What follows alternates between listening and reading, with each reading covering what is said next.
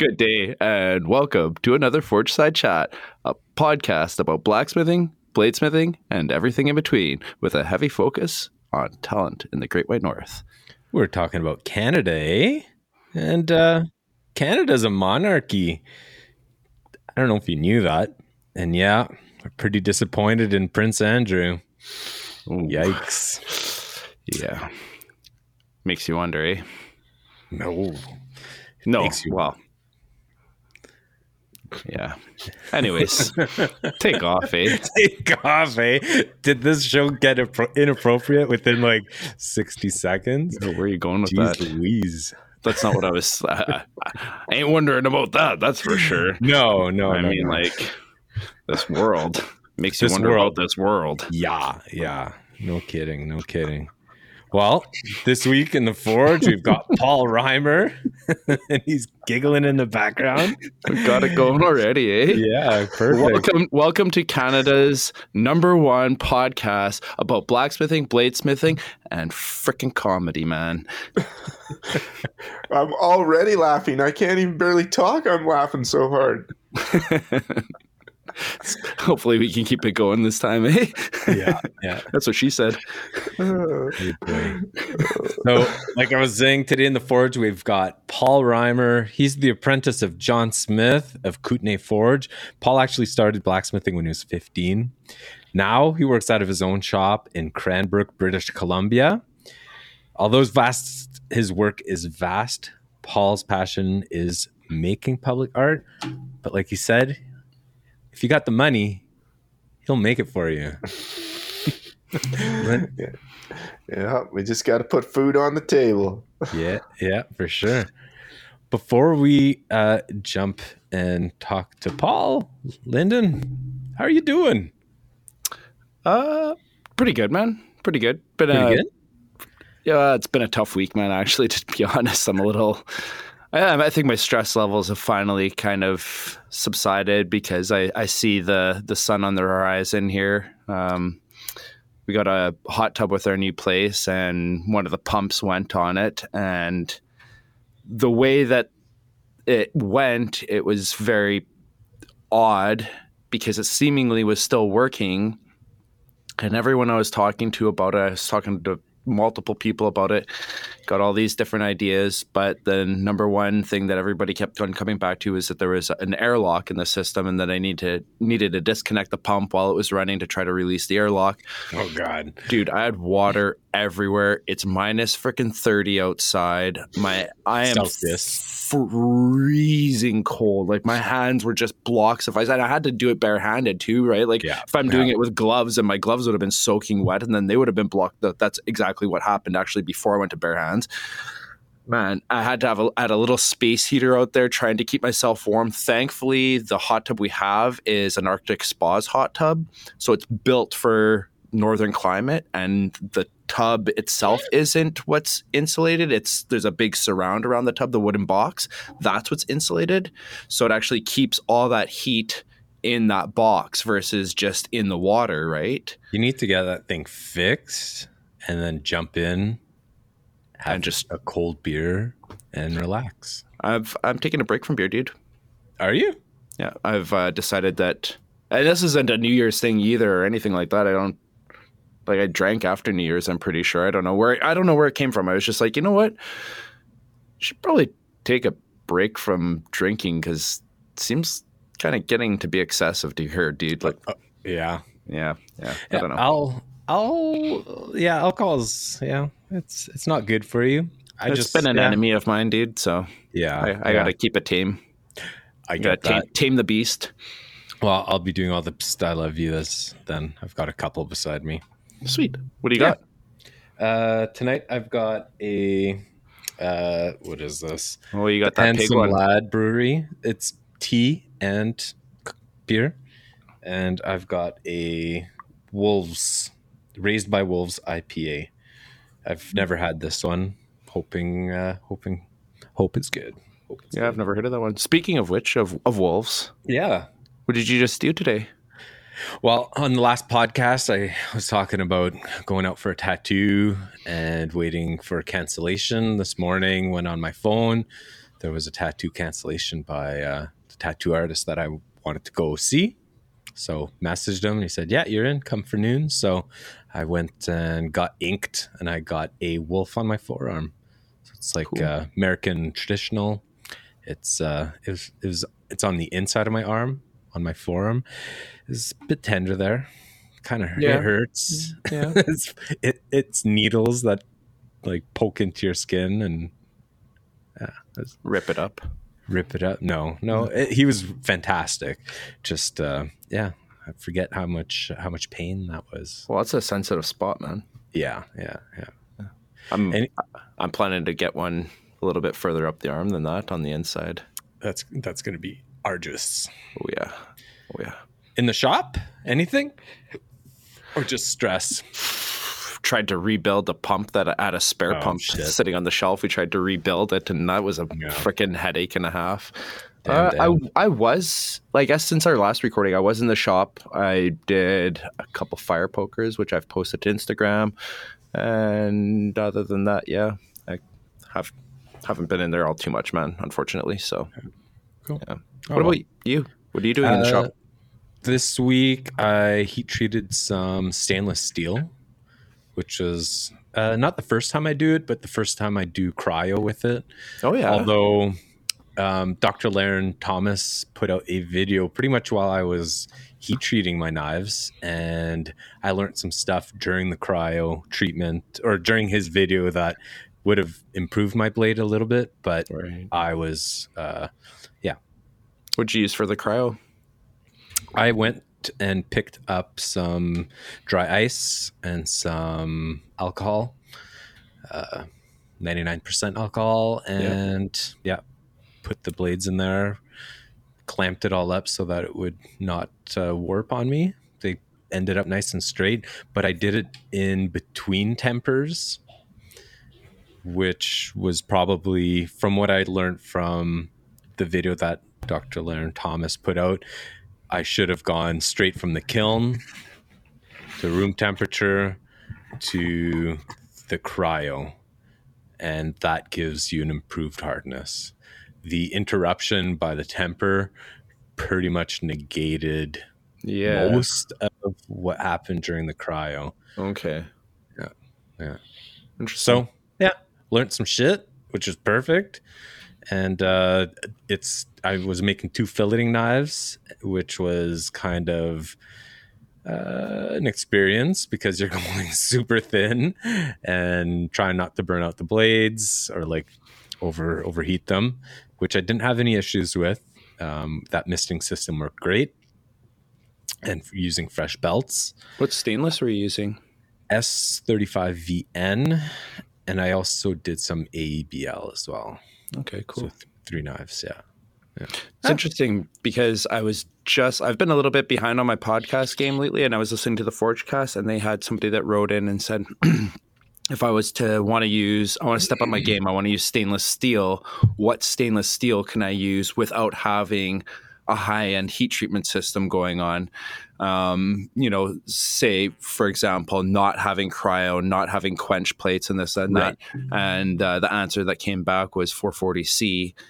And it'll still work. You'll still get a decent hardness out of it, but you'll get a way better hardness if you get your cryo down with it. Yeah. Or quench plates or whatever. If you actually do a full cryo that gets down to like with liquid nitrogen, you'll drop it to minus 300 degrees Fahrenheit. That's with so crazy. The dry ice and alcohol mixture, I think it's like negative 120 or something. I think it was minus 90 Celsius. I don't recall what it is in Fahrenheit, but a fridge or your freezer for 24 hours apparently does just as well as your dry ice. So I wasted time driving around getting these supplies. You should just do is wait for a nice cold day. It's below minus. It has to be below minus 18, dude. That's what they said on the Forgecast. Oh no way. Okay. Yeah, your freezer has to be colder than minus 18, and then you're just toss the sucker outside and. That's what I'm saying. Yeah, we're in Canada. It's like minus 40 out there. Well, it won't be this weekend. This weekend's going to be nice apparently. Minus 3 tomorrow or something. No way. I need to go catch a fish so I can try out these filleting knives. That's my potential goal of the weekend. I might go buy an anvil. Yeah. Well, enough about us. Yeah, no kidding. Dude, man, how you doing, man? Well, I got pretty excited there when you said you might go buy an anvil. Like, yeah, tell us more. I was just like, I just said today, I said, I haven't bought an anvil in a while. I was just saying that today. It's super like one of my most favorite things in the world to do is go buy an anvil. Yeah, this one, and this is on a whim too. The guy had posted something else for sale, and then we got to chatting, and he's like, "Would you have any interest in an anvil?" And he sent me a picture of it, and it's like this one of those Peter Wrights that has the little, I don't know, round shootout piece off the side of it. I don't know what that's considered, if that's a farrier's anvil what. That's a farrier's anvil, and that is for making toe clips on horseshoes. That's what I thought. That was the clipping part, right? Yeah. Okay. So the toe clip goes up the hoof and keeps the sometimes when horses are going downhill, they can shear off the horseshoe nails. Yeah.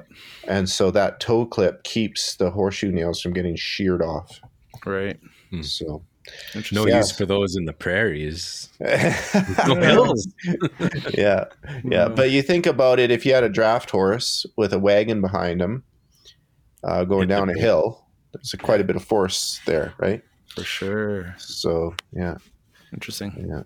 There you go. There's a tad bit of information that you didn't know before, I bet, eh? Yeah, just a cesspool of information. Watch out. Awesome. Here we go. Yeah. I actually, when I first started at Fort Steele, I used to do demonstrations for the public as kind of the village smithy guy, right? And so people would come in, and the first question everyone had asked me is, "Are you making a horseshoe?"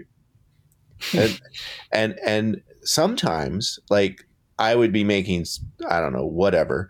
I had like a little line of gift items that we sold that helped finance the blacksmith program at the museum. So I'd be making like a dinner bell, and lots of times, you know, a mom would come in and say, "Now, Tommy, you see that? That's a blacksmith, and right now he's making a horseshoe." And I was making a dinner bell. Ling-a-ling-a-ling-a-ling. Right. And it's like, actually, Tommy, I'm making a dinner bell. This is not a horseshoe. The horseshoes are not triangles. But I learned, because I was working at Fort Steele, I had never done anything with horseshoes, and I learned quite a bit about horseshoes. And so I actually learned why a horseshoe is lucky. Do you guys know why a horseshoe's lucky? No. I've heard different stories, but I'd like to hear your story. Well, my story that I heard is that it's quite common for a horse to throw a shoe. So that means that when you're walking, riding your horse or riding your wagon or whatever, the shoe will fall off of the horse. The horseshoe nails come loose, and the shoe falls off, and you don't know it's happened. And so the shoe is left on the trail or on the road. And so what happens is the next guy who's coming down the road finds this horseshoe laying on the road. Right. And it's his lucky day because he picks up that horseshoe. And the next time he goes to the blacksmith, he only has to pay for 3 horseshoes instead of 4. Aha. So it's kind of like driving down the road and finding a radial tire on the side of the road that fits on your car. And you're like, sweet. It's my lucky day. I got a 4 for the price of 3 deal, right? So that's why horseshoes are lucky, because if you find a horseshoe, it's good luck. Wheels on the side of the road. Just save yourself some money the next time you have to go to the blacksmith. I only see rubber boots, like a rubber boot on the side of the road, but never... Just one rubber boot. And you don't go, do you go, "Oh, it's my lucky day. I'm going to hang that above my door." That's only the left boot. That's the problem. How many left boots do I need? You need the right to boot. Yeah, that's right. Need that right to boot. So yeah, I learned a lot about horseshoes when I worked at Fort Steele, and I've never actually put a horseshoe on a horse. But I worked with the guy who did shoe the draft horses at Fort Steele. And it was a very humbling experience. And my respect for farriers that build their own shoes went through the roof. Because I was, at that time, I was the kind of guy that I could, I mean, I still am, I guess, but I could make 20 fire pokers, draw them out, taper them on the power hammer and make them all. And when they were done, you know, if they were supposed to be 30-inch pokers, there'd be an eighth of an inch between all 30 of them. And I thought I was pretty good. Yeah. Right? So then I get working with this farrier.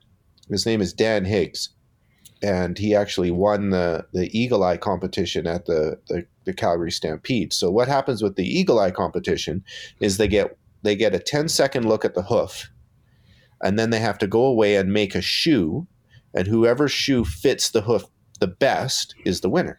And they're not allowed to look at the shoe, the hoof again. Right. Because this is a skill that can make you money as a farrier, because the fewer times that you have to go back and check if the hoof fits the shoe, the faster you can make it, because you can make it in more heats, less heats, I mean, right? Yeah. So he won this thing at the Calgary Stampede. So he gets he's showing me how to make the shoes and everything, and I know how to bend a piece of flat bar around the horn on an anvil, right? Well, he made 3 horseshoes, trimmed the horse's hoof, and nailed 3 horseshoes on the hoof by the time I got my first horseshoe done. And I was like, at this time, like a 7-year full-time blacksmith. Incredible. And I was just like, and I mean, it wasn't easy. I mean, we were bending 1.25 inches by 1/2 around the horn of the anvil. So right. on edge, right? The hard way. Yeah. And he would hit those things 2-3 times, and it would be bent, and the metal would stop exactly where he wanted it to, so it fit the hoof. Wow. And I'm going back and forth, and a little less, a little bit too much, a little more. And finally I get it to, he's sitting there waiting for me to get this shoe done, and he's already got the whole horse done. And so that was... You know, I'm not a horseshoer, but I have a lot of respect for farriers that build their own horseshoes. So, well, I think it goes to say too, when specializing in something and becoming efficient, becoming proficient as well. Yeah, and you know, it's that whole kind of Malcolm Gladwell 10,000-hour concept, right? Hey, I was listening to that book this week. Oh, really? Oh, cool. Yeah. That's a great book. It's interesting. Yeah, fantastic book. Yeah. Which book is that? I've read 3 or 4 of his, and I can't remember the title of that book. Is it the? Oh shoot! It's. I'll tell you right now. It is called. Is it called What the Dog Saw? Outliers, right? Yeah. Yeah. So Outliers, it's interesting read, or I listened to it audiobook. Yeah, I listened to it as well. Yeah. Now the one thing that's amazing about horseshoers is that they burn out really quickly. Like they get physically just beat up, and tendonitis, and you know, like it's a tough job. And we had these Clydesdale horses at Fort Steele, and they would fall asleep while you were shoeing them. Oh, really? Well, that's all right. It's kind of relaxing. Well, you got their hoof up, and then they would just slowly sag into you, right? And it's like a Clydesdale, right? And you're like, take the rasp file and whack them to wake them back up, and then they just kind of slowly shift their weight off of you, you know. So, but that's the other crazy. Horses, the saddle horses, they can be quite dangerous. Like they can kick you and pull the hoof away when you got before you have the nails pulled out, and they can rip you open and it's quite the job. Anyways, I am not suited for it. I'm 6'1". It was funny, all the farriers at the Calgary Stampede, they're all like 5'4". Oh yeah, no, crazy. Because if you're 5'4", you don't have to lean over to when you're trying to nail that shoe on the hoof, right? All the tall guys, their backs give out on them, so they just can't do it. Yeah, I'm dead serious. Your back just kills after shoeing horses. So yeah, interesting. So, well, what have you been working on this last little while? We have a railing that we're putting into a house in Windermere, and cool. It is the entire railing looks like a tree. Nice. So a tree without branches. So it kind of the texture on the material kind of looks like a pine bark texture, kind of. And it's like a winding tree, pine bark tree, and but very masculine. It's not very light. It's quite big and chunky. So the main chunk of the trunk of the tree is made out of 4-inch pipe, and it's tapered. And so one of the things that we've developed over the years in my shop is pipe tapering techniques. And so many of my public art sculptures have pipe in it that's tapered. Nice. And so we've kind of gone through the pain of learning how to taper pipe on the power hammer. And so this tree is mostly tapered pipe. When it gets down to 1 inch, we use solid. But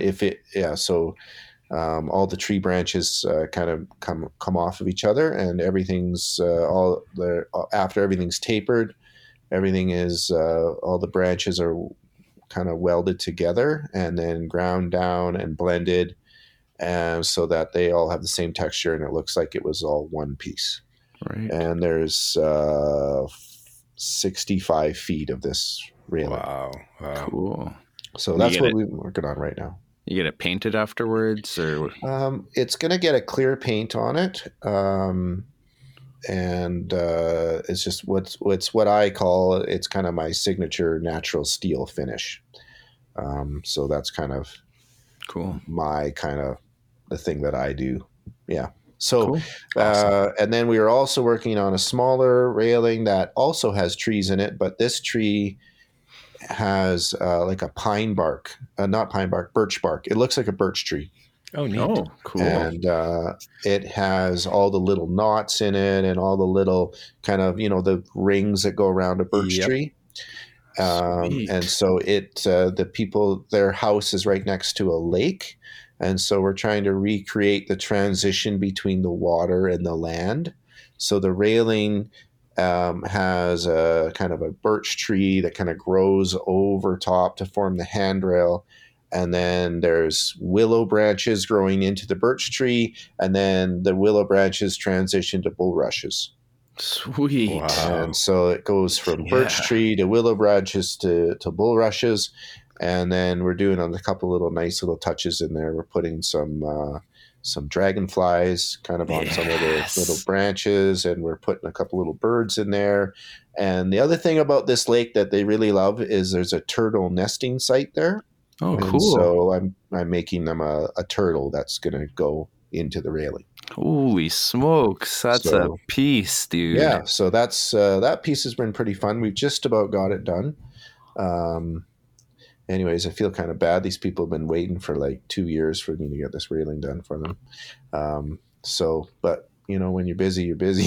Yeah. So that's kind of, I'm hoping that the next week or two we'll have some of those pictures of the lake railing up on the gram, so people can check that out. Cool, man. Nice. How do you go about designing pieces like that, or is it the customer that comes in requesting items specific?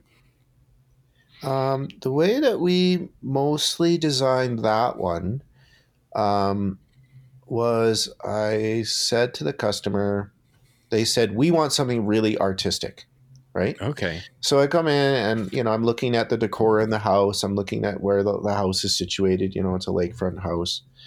And I just said, so what do you guys like? Like you say you want something artistic. Like, do you want kind of modern artistic, or do you want minimalist, or do you want, like a kind of a still life scene or whatever? And I said, what are things that you like? And they said, well, we really like the landscape around our house. Can you do something that kind of matches the landscape? And awesome. So I just have a conversation with them and just kind of, it's a bit of a back and forth. And so then I just did a little sketch for them and said, well, what about something like this? We've got the lake and I can't really do water. I've never really forged a water railing before. That one kind of, I don't know how you do that. Anyways, so I said, what if we kind of, I was looking out at the lake and they had that kind of, landscape along the lake where it was the water and then the bulrushes and then the willows and then the birch trees. And I said, what if we tried to do that? And they're like, can you do that? And I'm like, yeah, sure, we can do that. And like, wow, that'd be amazing, right? So, yeah, so that's kind of how that one came to be, which is something that I really, really enjoy doing is working with clients and kind of asking them questions to kind of find out what their passions are and what things that they love and what they want it to kind of represent, and so that I try to bring the meaning of and the things that are important to them into the ironwork. Yeah. And that's quite a bit different than the Windermere house, which is also a tree railing, because they have an architect, and the architect pretty much designed the entire railing. And I didn't really have a lot of input into the design. And then they just gave me the drawings for the railing and I just made it. Right. Well, that's all right. Sure. Yeah, it's fine. It's just a different process. Right. Yeah. So I enjoy the one where I'm working with the client, and then it feels more like it belongs to them. Like it's kind of like my gift to them for what, they wanted to see. For sure. Yep. Yeah. So with the one that with the bulrushes, is it going out in pieces and being installed on site, or do you bring that out as one giant piece? It's kind of like a stairwell that goes down, turns 90 degrees, and turns again. Okay. And so there's a stair opening, so there's going to be like a 5-foot railing on either side of the stair opening. And then you go down the stairs and then it turns 90 degrees. And then there's another 5-foot section of railing on the bottom section. So the two ones at the top are what I call 90 degree railings. So they're not on an angle. So the tricky part is that I've got to make a continuous tree branch handrail that goes from the 90 degree railings down on the angle, turn around the corner, transition into the 5-foot railing that's on the bottom of the stairs in an angle, and that's going to be tricky because I'll have to weld that together on site in their house. Right. Yeah, so we have a TIG, a little Miller lunchbox. Have you guys seen the lunchbox TIG? Yep, I have heard of them. Yeah. So we have a little install TIG welder there that I am not a great TIG welder. A couple of my guys are really, really good TIG welders, and they can weld inside a house, TIG welding overhead, and not drop a single gob of molten metal on the floor, which is amazing. I don't know how they do it, but anyways, I am much better with a hammer than I am with a TIG rod. So, yeah. So that's... and so then we will make an 1.5-inch pipe, and we'll make it all have that birch bark texture. And then it's going to look like it's growing around the corner, that 90-degree corner. Super. And it's going to grow around the corner and come back into the angle railing on the bottom section of the stairs. Very cool. No doubt. Yeah, it's fun. Yeah, it's fun. We don't get railings like that very often where it's really artistic and you know, really forge intensive. So we got to enjoy them when they happen. So is there a few guys working in your shop with you, or? Right now I have 3 guys in the shop and then my assistant in the office. So I guess I have 4 employees. Yeah. So, that was kind of one of the things that I started talking to you about at the beginning of the week, was kind of my main guy was leaving. And so I had phoned you and said, hey, do you know any blacksmiths? So has that person been replaced already, or? No. So I'm taking resumes.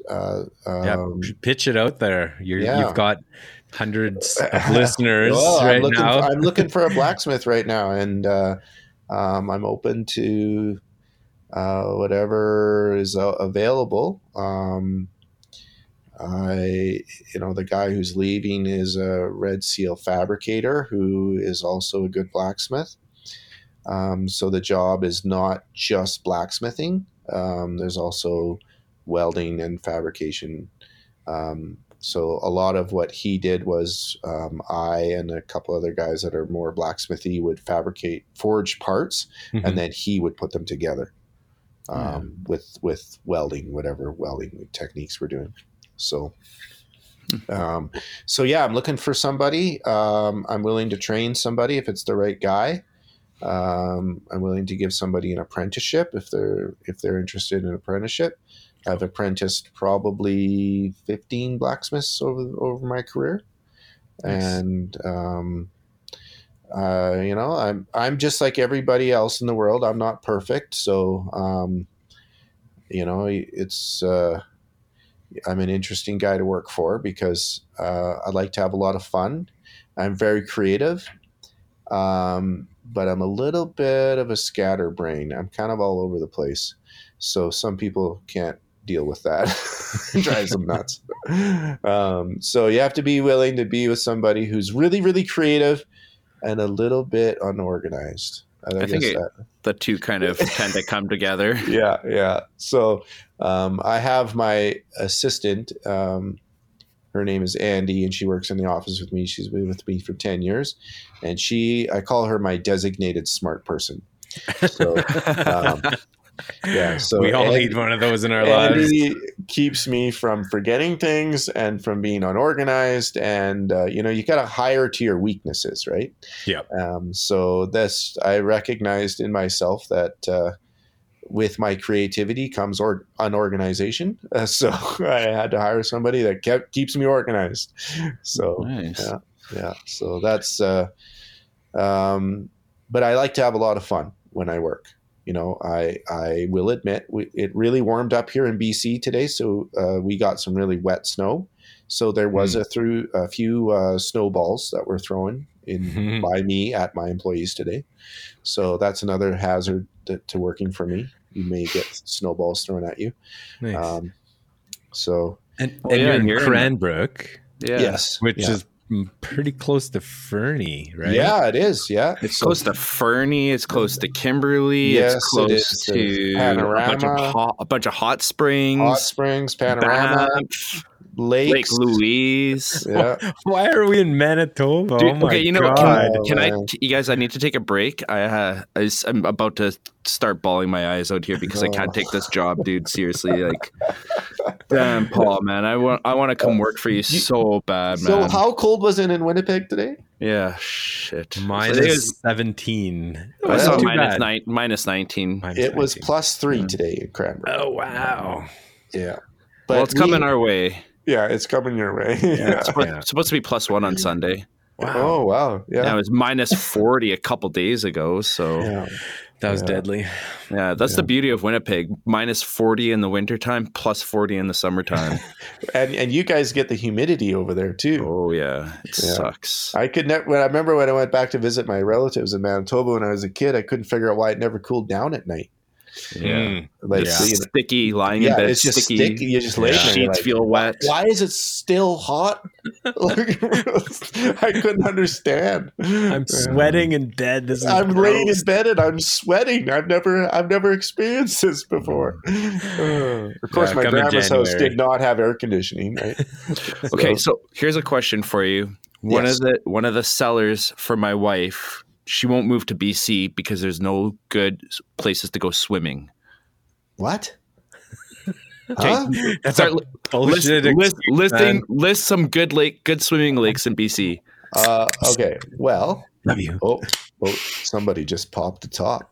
I love you too, man. All right. Well, in Cranbrook, there are probably within a 40-minute drive, probably 15 lakes. Nice. And they all have great swimming.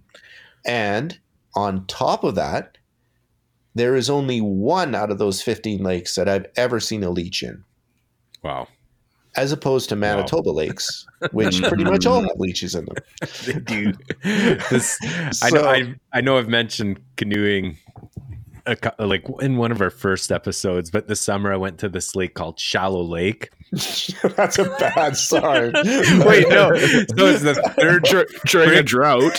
It's the third time we go to this lake, and this time we went and it was like July, so it was smoking hot, and we get to the lake and it's like knee deep. So we'd like walk into our like. Just shallow lake. Walk up to our ankles, and then in shallow lake. Yeah, yeah, and all these leeches would like start coming towards us. So we'd like go ankle deep, splash a little bit, and then head back into the bush, into the shade. It was disgusting. Just trying to cool off, right? Yeah. Now the other great thing about BC lakes is almost all of them don't have any mosquitoes. Yep.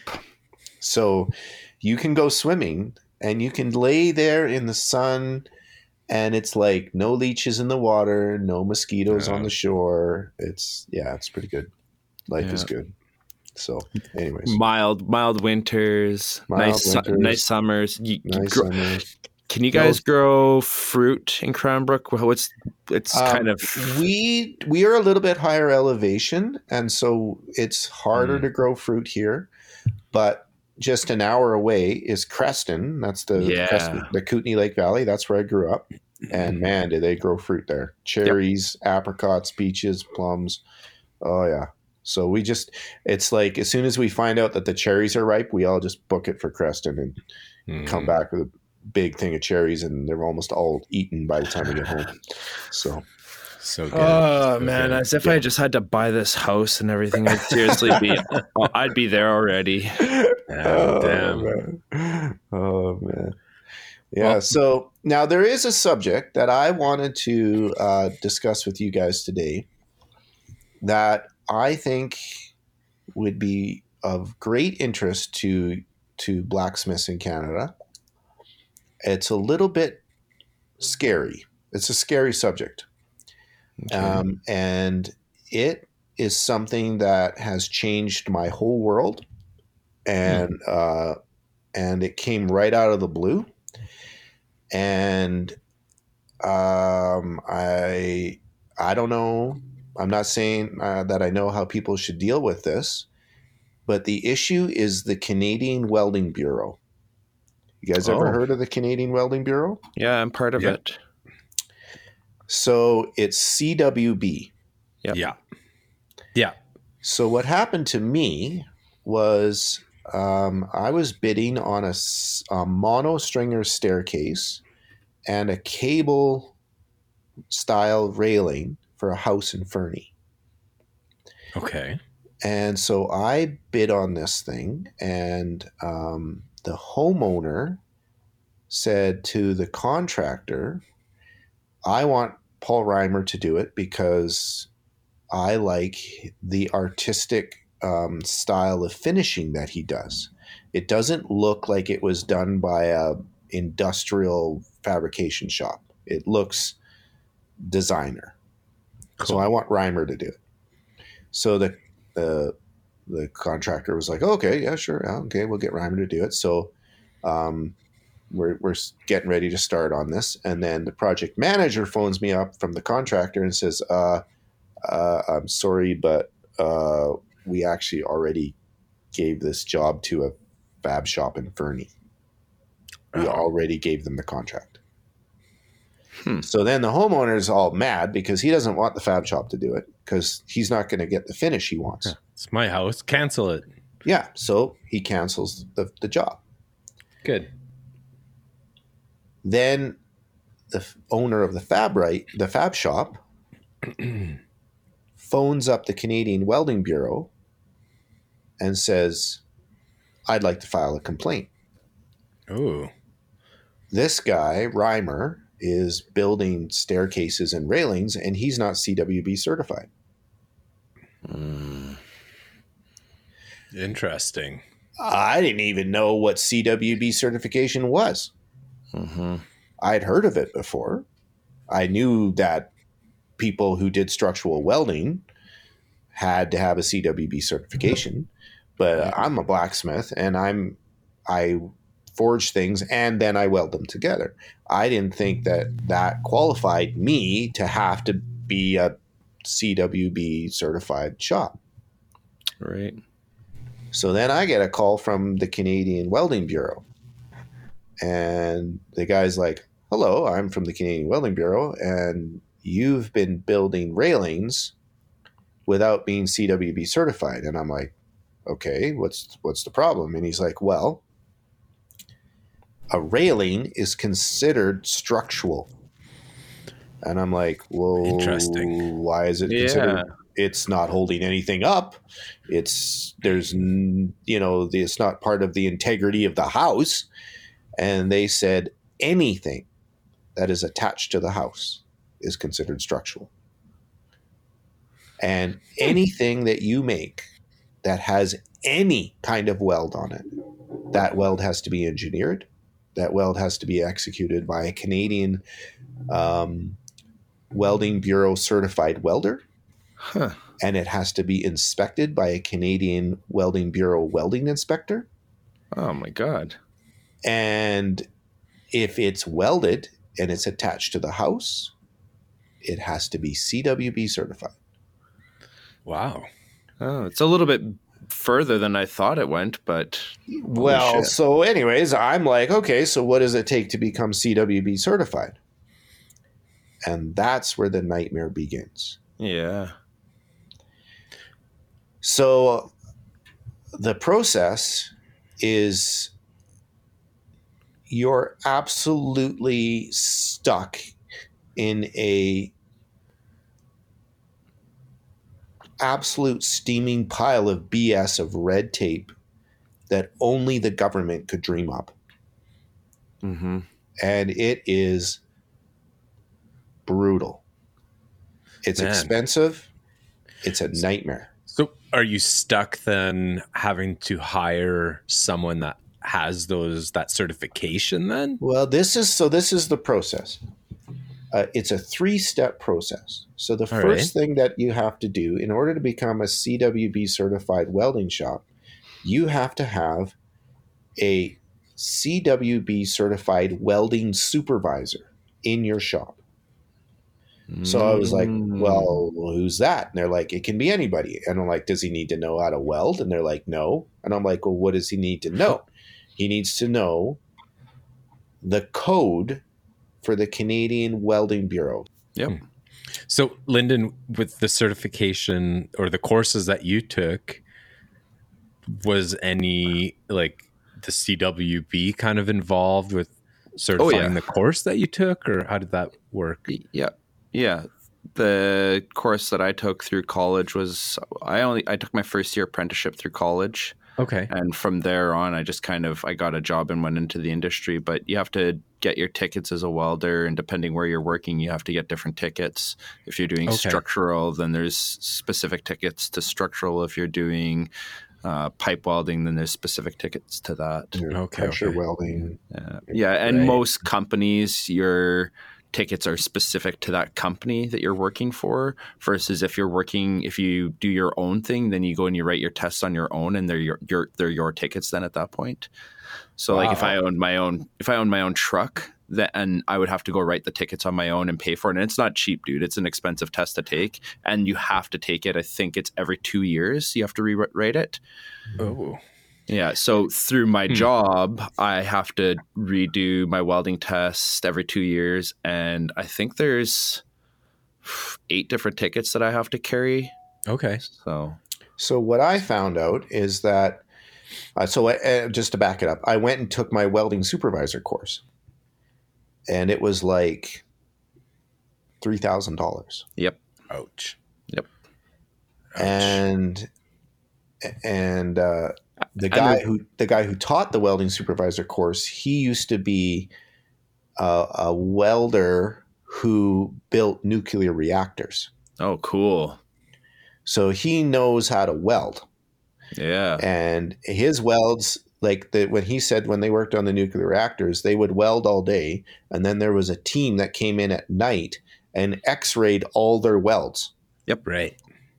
And then any weld that had any inclusions would have to get ground out and re-welded. Yep. Right?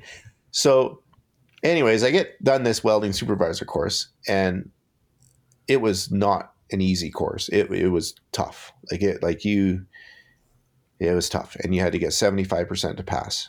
Mm-hmm. Fortunately, I did pass. There was 2 tests. One I got 89% on, and the other I got 75 exactly. So I was pretty happy about that. But now I have to have on retainer a welding engineer. Wow. Yep. Wow. And the welding engineer, not cheap. Cost me $250 a month. And then I also now, every time I make a handrail or a railing, I have to get it engineered. Mm-hmm. Or stamped by him. Stamped by an engineer. Yep. And the engineer looks at my bulrush railing and goes, huh? Like, I don't know. Supposed to match I've this? Never seen that before, right? Yep. Right? Oh, my God. And so the engineer is just scratching his head every time he looks at my stuff. And now it's just expense upon expense upon expense and red tape. And then my shop has to get inspected and audited. My welders have to get tested. And fortunately, my welders all passed their they're all CWB certified for MIG and TIG in all positions. Oh, nice. Yeah. Do you have to have a journeyman on your team? And that's the thing that's very interesting about CWB is they don't care about whether you're a journeyman or a Red Seal or any of that. They just care, is this guy's weld strong enough to be structurally sound? Yeah. Mm-hmm. Can he pass the test and get the ticket? Can he pass the test? If you pass the test, they give you the ticket. Yep. Anybody in Canada can go to a CWB welding inspector and take a welding test and become CWB certified. They just can't use that certification unless they're working in a CWB certified shop underneath a CWB welding supervisor connected to a CWB welding engineer. Yeah. So those are the 3 levels of – so like if a guy has a CWB ticket for all position in MIG, he can't go out and start business because he doesn't have a welding supervisor. He doesn't have a welding engineer. And his shop isn't certified. Mm-hmm. And so these are all the things that I never even knew existed. So I was like, said to the guys, well, what do I do if I just keep going like I am and don't get CWB certified? They said to me, well, if you build a railing on somebody's deck and they have a party up there and 10 drunk guys start goofing around and they're wrestling and goofing around because it's 2:00 in the morning and they're all cut and they crash into your railing and, you know, you got 10 200-pound drunk guys and they break your railing off the deck and somebody falls down and dies, your insurance company's not covering you. Wow. Because your railing was not CWB certified. Yeah. Hmm. Interesting. Crazy. You'd think that the insurance company should have a liability in making sure that you have these things taken care of before they issue insurance. And so I said to them, well, who enforces this? I said, I've been building railings for 30 years. Staircases, railings, spiral staircases, like all this stuff for 30 years. And I never even knew this guy on the phone's like, oh my God. Right? And I said, well, what the heck? I said, why did nobody tell me about this? And he says, well, it's supposed to be enforced by the building inspectors. So a building inspector is supposed to ask, is this railing CWB certified? Right. And I said, well, then guess what, dudes? No one asks. Your building inspectors don't know this, or they're not asking, because I've been doing this for 30 years and nobody's asked. Yeah. Anyways, they said to me, you're on our radar now. Nice. So great. I was like, all right. So I had to fall in line. And it's been awful. So the analogy that I want to use is like the CWB welding code is meant for structural railings, structural welding, like I said, bridges or, whatever. Right. Yep. And so applying the full force of the CWB Welding Bureau to a blacksmith shop is kind of like using a nuclear bomb to kill a mouse. Hmm. It's just way overkill. Like it's just where you're making railings for homes and public, where CWB might be more intended for big buildings and commercial. Yeah. And, yes, it is. Yeah. Yeah. Hmm. Interesting. Yeah. So anyways, that was my big learning experience this last year. This was over the last year. Yeah. Yeah. So the supervisor thing is kind of a red flag to me, because that's not something I knew about, and it's definitely something that I'm going to have to get taken care of, because those courses are going up in price like yearly. I keep seeing the price go up and up and up. And there's also something I was going to mention. The supervisor course comes in different formats. You can get your aluminum, you can get your stainless. Yeah. There's different sanctions for supervisors. So I'm just a regular steel guy. Yeah. I'm not fancy like that. So. So boy, oh boy. Yeah. So anyways, that was my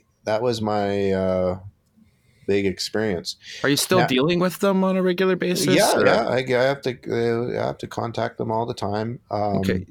Can I suggest there's a gentleman that we deal with on a regular basis lately by the name of Max Cerrone. He's recently become the director for the CWB, and he's in Regina.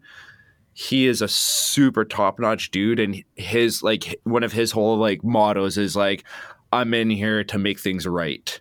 I want interesting. I want to shake things up a little bit, and I want to see changes. I want to make things proper. So maybe being in contact with him a little bit. Yeah. Yeah. I've just been kind of just flailing and almost drowning in all of the regulations and the red tape and the, this, and the thing that's really confusing to me is I had to retain a welding engineer, right? So I get this welding engineer, and then I go to make a railing, and I send him the drawings for the railing, and he goes, why are you sending me these? I'm like, well, because they have to be engineered. And he goes, well, I don't do that. And I said, well, aren't you an engineer? And he goes, yeah. And I said, well, why do I have you if you I have to have you on retainer. So why are you on retainer? He says, oh, I'm just the welding engineer for your welds. Oh, shoot. I'm not a structural engineer. God. And I'm like, you're kidding me. So I'm paying you money to just make sure my welds are the correct welds. And he says, yes, that's it. And I said, then I got to go get another engineer. He's like, yeah, you got to get another engineer. I'm like, oh my God, are you kidding me? I need two engineers. Like, holy shit. So he's like, yes, you need two engineers. So you need a structural engineer to sign off on the structural design of the railing. And then you need me to sign off on the welds to make sure that the welds are the right size and the right depth and the right, that they're done properly and stuff. Yeah. And I was like, oh my gosh. You don't have to keep the structural engineer on retainer though, do you? No, right. No. Yeah. That's I just get the structural engineer as I need him. Yeah. And the structural engineer is totally annoyed because he's like, this is stupid. Why am I engineering your stupid railing? Like this is a joke. Anybody in the world can look at that railing and know that railing's structurally sound. Yeah. Like you don't need an engineer to do that. Right. So he's like, why am I engineering this? And I'm like, I have to. And he's like, well, why? And he says, well, it's the Canadian Welding Code. He's like, okay, fine. Like he's like, but this is dumb. And, here you go. Give me $1,000 here. I engineered your railing. Jesus. Yeah. Sure. It's just, so, well, anyways. You know what? It's been a bit of we've been through this for almost an hour already, and we haven't even mentioned our sponsor at this point here. So maybe it's about time that we talk about Maritime Knife Supply a little bit, because they hook us up great and we want to give them some love. They have an awesome deal going on where you can save yourself $100 off of a kiln. They carry Paragon and Even Heat kilns. Use the code FSC Kiln and save yourself $100 at maritimeknifesupply.ca. That's right. And you know who I believe used that code this week, Lyndon? Who? Our good friend, Mr. Pickle Cutters. Ooh. Nick Tobin. He ordered himself a kiln, and he was mighty excited. He wasn't excited about getting the actual kiln. He was excited about saving $100. Nice. I'm surprised he didn't message me about that. Oh yeah, right. What a hoser. Yeah. Actually, just to keep it going on Maritime Knife Supply, they got new the Dragon's Breath Forge file or hardness checkers. Okay. They're supposed to be the top-notch hardness testers for knives. And it's the file now. Is it the files or the chisels? It's like a chisel. Okay. Yeah. And each one is marked with like 58 Rockwell, 60 Rockwell, 62, 64. So you can get like an even set, or you can get like 58, 59, 60, but up in price, but... Man, Lauren's got to stop putting stuff on his website because, man, every time he posts something, I'm like, I want that, and I want that too now. So, yeah, I saw he's got the diamond files going on. I wouldn't mind getting a set of diamond files. That'd be all right to have. Nice. Yeah. Nice ones. Yeah.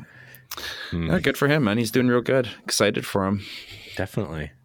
Yeah. Definitely. He said he's working full-time on his business, Maritime Knife Supply, and then pretty much full-time making knives as well. So he's a busy man.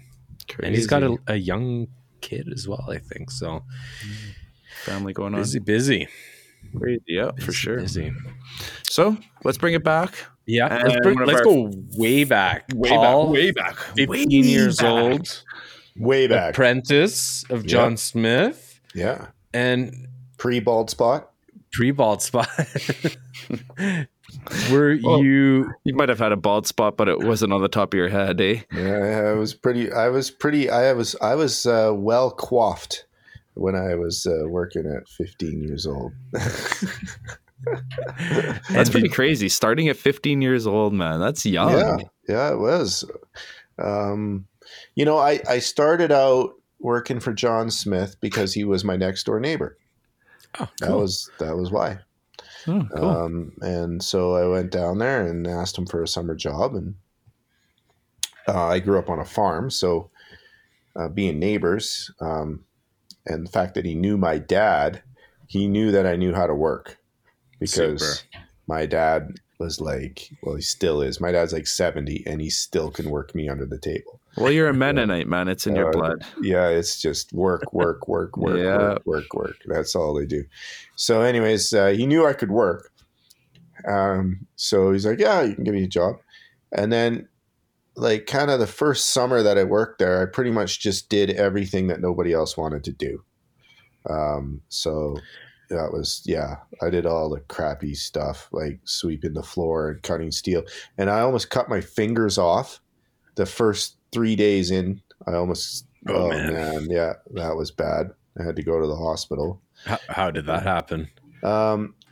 John had this squirrel cage fan set up. It was like in June and it was really hot. And my job was, we were bending these pieces of steel around a jig. And my job was to put the vice grips on the piece of steel so that he could bend it around the jig. Mm-hmm. And then I would, because it was right in kind of my waist area, my pants and my were getting really hot from the steel.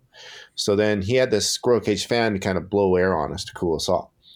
And in between heats, I walked over to the squirrel cage fan and put out my hand to blow the air down onto my pants. And there was no guard or grate on the front of it. And I put my hand a little too far out and I still remember the sound. That sound never leaves you.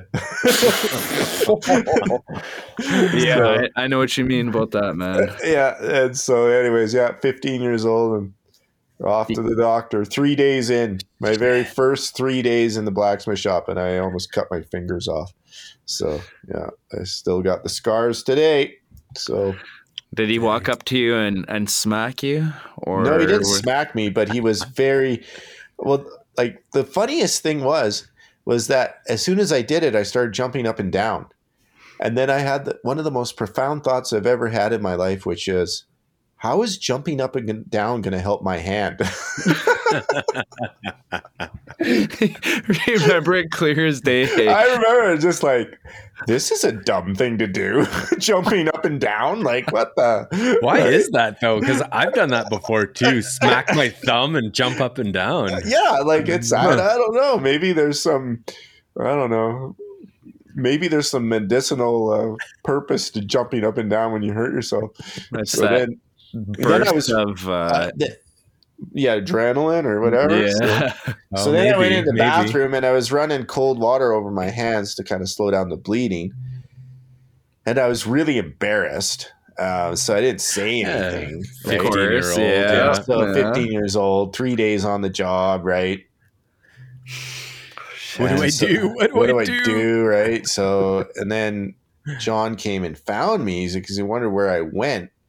And then he's like, what are you doing in there? And I'm like, well, I cut my hand. And he's like, can I come in? And yeah. So then he looks at my hand and goes, holy, you're going to the doctor right now. Oh, shit. And I was like, so then I felt bad because he missed like a whole afternoon of work because he had to take me to the doctor and, blah, blah, blah.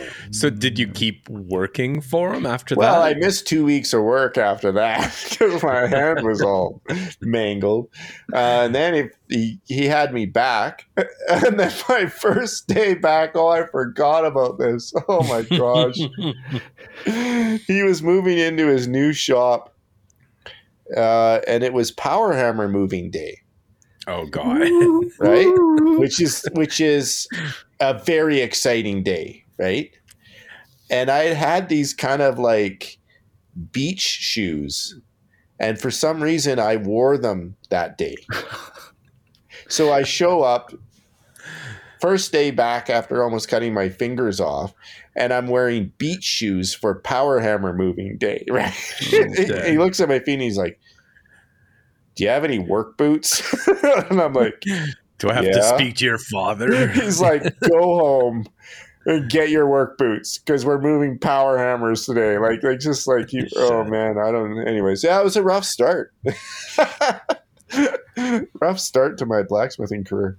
Okay. Anyways, after that, I kind of worked there all summer, and it was that summer that I learned something about life that was is something that right now I'm trying to teach my kids this. And that is that nobody is born with the ability to do well a job that they can't stand. Mm-hmm. And so I did all the crappy work in that blacksmith shop for the whole summer. Yeah. Yeah. And it was, I hated it actually. Like I would wire brush stuff for hours. I would sand things for hours and it was mind numbing boring. Yeah. Mm-hmm. And, you know, as humans, we're not born with that skill to be able to knuckle down and say, I hate this. It's boring, but I'm going to do this really well. And I'm going to do it to the best of my ability. Mm-hmm. And so I had to learn that summer. I remember I one of my jobs was to wire brush and sand fireplace shovels, the blades, the scoopy part of the shovel. Yeah. And the other guys who were skilled made the shovels and then passed them off to me to be wire brushed and sanded. Yeah. And I would do hundreds of them in a day.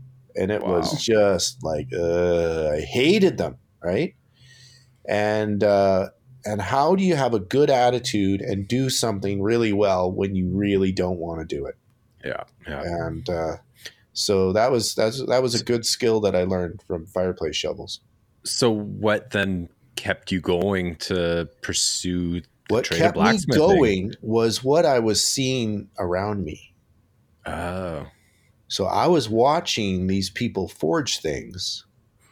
Well, you know, out of the corner of my eye while I'm doing my 87th shovel of the day, right? And I'm like, that probably made things worse for you watching these guys doing a job that you want to do and you're stuck at the wire wheel. Yeah. So anyways, I'm over my shoulder. I'm watching them forge stuff and I'm watching them on the power hammer and I'm watching all these things take shape. And then on my coffee break and after work and at lunchtime, I would jump into the forge and try to make stuff. And, nice. and you know, do the typical, like, just terrible, you know, awful job of, you know, and, you know, John had this absolutely gorgeous 300 pound Swedish anvil. Right. It's still, even today, that is a beautiful anvil. That was, you know, 30 years ago. And his rule was, you don't use that anvil. That is my anvil. Nobody touches that anvil. So there was a couple of old beat up sway back Peter Wrights there. Those are the ones I was allowed to use. Yeah. So that got me hooked. Once I started doing that, it just was like, wow, I love this. This is great. Nice. And so I was constantly asking him if I could do stuff. And then he slowly started letting me forge things, kind of, because I worked for him through the winter after school and then through the next summer. But he wouldn't let me use a power hammer. He says, you're not using the power hammer. You're going to learn how to hammer. I've seen what you did with a fan. Yeah. No power hammers for you. So, and I'm really grateful for that, you know. And that is something that I have carried on with my apprentices. I'm not as strict as John was, but I have said to guys, no, you need to learn how to taper that by hand before you use the power hammer. Mm-hmm. You know, so yeah. So, anyways, those were the days of you know, just learning, and I did that all the way through high school. Mm-hmm. And I had this really fascinating opportunity in my life.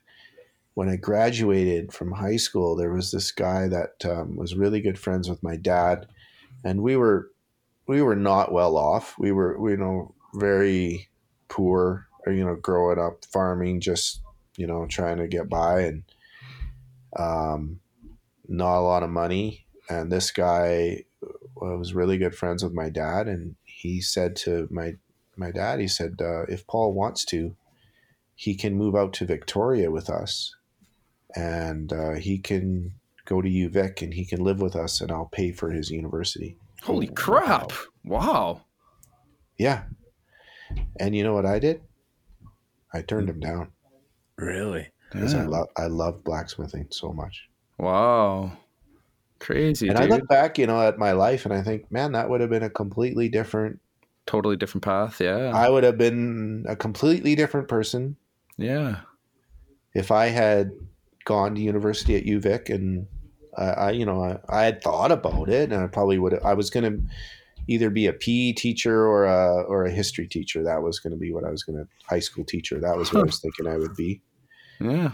So who knows where I'd be today if Crazy. I had, yeah, but I stuck with the blacksmithing right out of high school.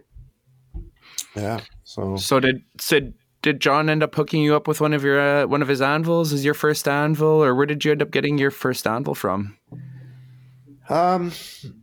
I left Kootenay Forge in 1994 and moved to Cranbrook, and I became the village smithy at Fort Steele. Okay. And I acquired a few different Peter Wrights, but they were never my anvils. I acquired them for the museum. I was kind of the head of the blacksmith program, and so they weren't my first anvils. So what happened was in 2001 they did a government restructuring, and they laid off everyone at Fort Steele and restructured the whole program there, and I got laid off, and they brought back two of my apprentices because they could pay them half the money that they were paying me because I was a manager. You know, it's classic government restructuring. Yeah. Well, what we'll do is we'll fire all the managers. Right? How do we make more money? And we'll save all the money because we won't have any managers, right? So why is this not working anymore? Yeah. So then when I started my own blacksmith shop, I needed an anvil for my blacksmith shop. And this is a great memory for me because I put an ad in the newspaper. Do you remember that? When we used to put ads in the newspaper? Oh, yeah. And this lady phoned me up and she said, I've got an anvil in my garage. And she was in Sparwood, which is about 2 hours away from Cranbrook. And so I needed to go pick it up. Well, just at that time, Pete Hill and Shauna Johnson from Rathelbyres Forge in Scotland had come to visit me. And so I said to them, hey, do you guys want to come and get an anvil with me? And they were like, sure. And I said, you can go to Sparwood. You guys ever been to Sparwood? Yeah, I've been to Sparwood. It's got the world's largest truck. It's so pretty cool. So anyways, we had this little Volkswagen Jetta.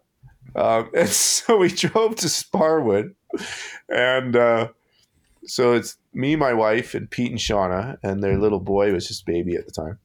And you know, a Jetta's pretty loaded down with that, right? Yeah. So we get to this lady's house. Well, anyways, the anvil weighs 315 pounds. Oh, wow. I didn't know it was a 315-pound anvil. So then we had to put it in the trunk. Oh, wow. Was that a hatchback or was it a sedan, like a Ford? It was a trunk. It was not a hatchback. No. So anyways, fortunately, Pete was there.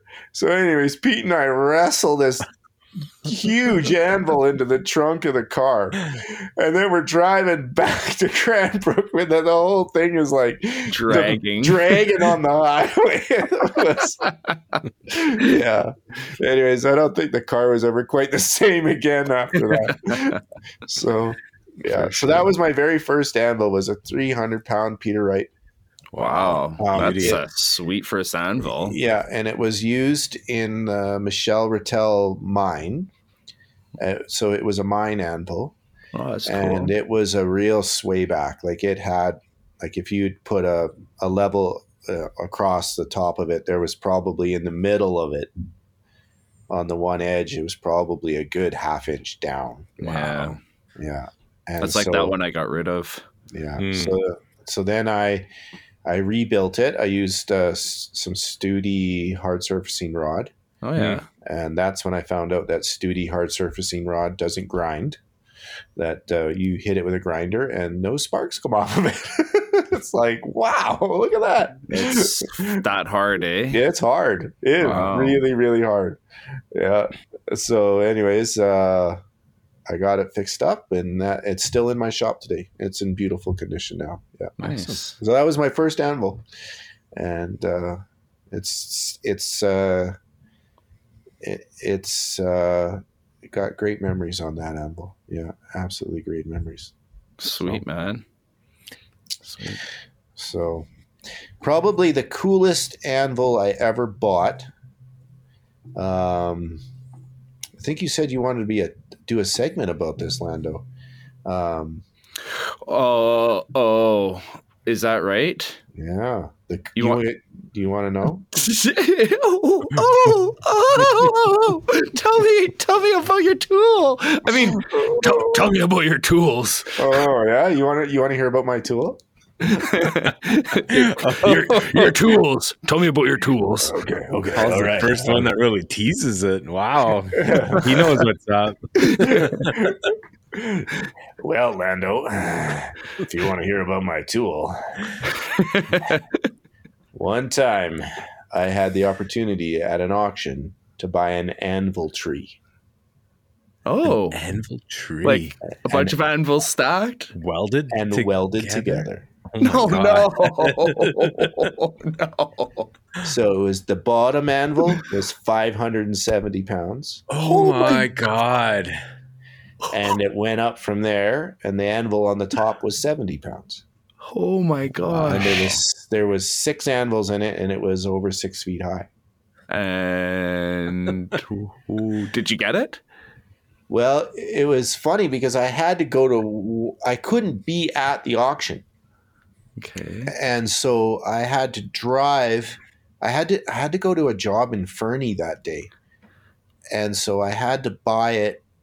I was like, proxy bids, yeah. Yeah. Do you guys like ever see on the movies where there's like, like there's like at a Picasso auction and there's like phone bids coming in, like the heavy hitters are on the phone. Right? I've seen that. Yeah. In real life. That was me. I was the heavy hitter on the phone.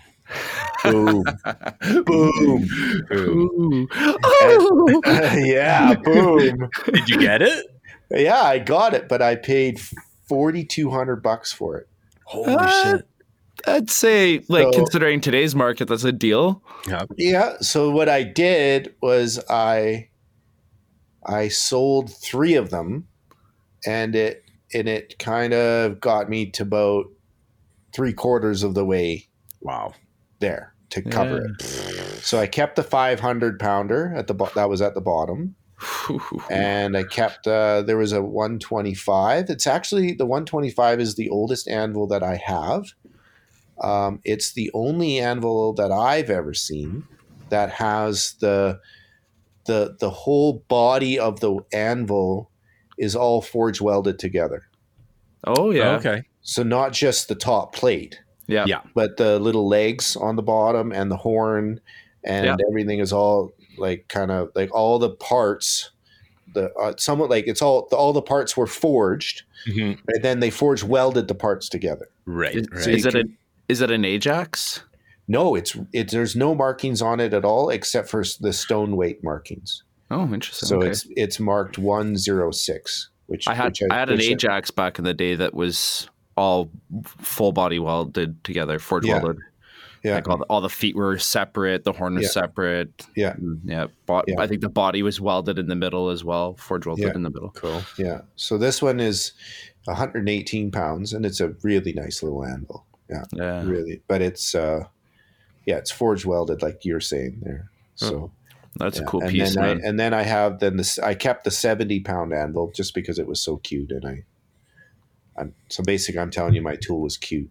So I couldn't part with it. Look how cute it is! Oh, it's so cute. It looks like it's smiling. It is. Cradle it in my arms, little 70-pound anvil. Yeah, just little snuggle. It's just like a baby rocking to sleep. Yeah. And that anvil, we actually have it on the bench, and we actually all commonly have it on the welding table, because if we're welding things together and it's not straight, we'll just turn over to the little anvil that's on the welding table and just straighten it on that anvil. Mm. So that anvil gets used a lot, actually, the little 70-pound anvil. Nice. So, and when my son comes to the shop, I let him use it too. Yeah. But I also have another anvil that is my anvil and no one's allowed to use it. And it is a 640-pound. Oh my God. German pattern double horn with an upsetting block and a shelf. And it was made by Rado. Do you guys know who Rado is? Oh, yes. Yes. Yes. Oh, yes. That's it. Tell me more. Oh, tell me more. So anyway, so Rado was going to – he's a guy in Vancouver, and he was going to start his own anvil company a few years ago. And he cast these out of I think it was 4140 is what he cast them out of. Oh my God. And he had two, one size was 150 kg. And then this one's 300 kg. Oh, wow, yeah. Man. Yeah. And it's a brand new anvil, and nobody else is allowed to touch it except me. Nobody uses it. And to be fully honest with you, I actually don't use it that often because it's so beautiful. I don't even use it myself very often because it's just so nice to look at. I really love anvils. For sure. It's a problem. Yeah, I picked up a 235-pound double horn Brooks from Yako. I got it shipped here from Ontario from our buddy Yako. And it is in very nice condition. It was rebuilt. I can tell that you can see some of the welds within the face or whatever where it was filled in, which whatever, it is what it is. But it's because of that, it's practically mint condition. Yeah. And just like you said, man, it's like no one else is allowed to use it. But that kind of includes me as well. And it's not even on a stand at this point. I've got it off to the side with a couple other anvils that... Yeah, I'm not using. Yeah, anvil hoarding is an addiction, you know. Oh, so anyways, I'm gonna create some folklore right now. Okay. In order to buy my 600-pound double horn, I had to sell another 400-pound Peter Wright that I had in order to finance my other anvil, which was very hard to do. It was sad. It was a sad day for sure. Yeah. But, you know, sometimes you got to make choices in life, right? So I got a call from this guy in Grand Forks, and he's close. He's like, do you want to? I see your Kijiji ad for this 400-pound Peter Wright, and I'm like, okay, yeah. He says, I'm actually looking for a 500-pound Peter Wright, and I was like, okay, well. Yeah, this one's only 400. He says, oh, yeah, okay, well, he says, I already got a 400. And I'm like, what do you mean? He says, yeah, I'm a collector. I'm like, well, what do you mean? He says, oh, well, yeah, I collect Peter Wrights. And I said, well, are you a blacksmith? He says, oh, no, I'm not a blacksmith. I work at the sawmill in Grand Forks. Wow. I said, well, how many anvils do you have? He says, actually, I don't even know. I've kind of lost count. Oh, my God. We're, 2 hours away from Grand Forks, Lyndon? No, he's talking about Grand Forks, British Columbia, dude. Oh, shit. I was going to, jump in the car, drive south, just blow through the border and go to the sawmill. So, anyways, you guys, I want to tell you this. This guy is retired. I don't know how old he is now, but he has... the Canadian honey hole of anvils. Shit.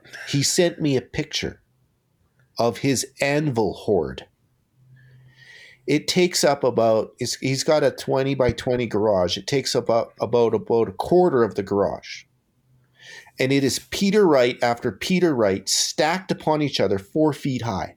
Wow. Oh my God. And it's like an 8 by 8 space. Dude. And he's trying to get the crowned achievement of his Peter Wright collection to be this 500-pound Peter Wright. That's what he wants it to be.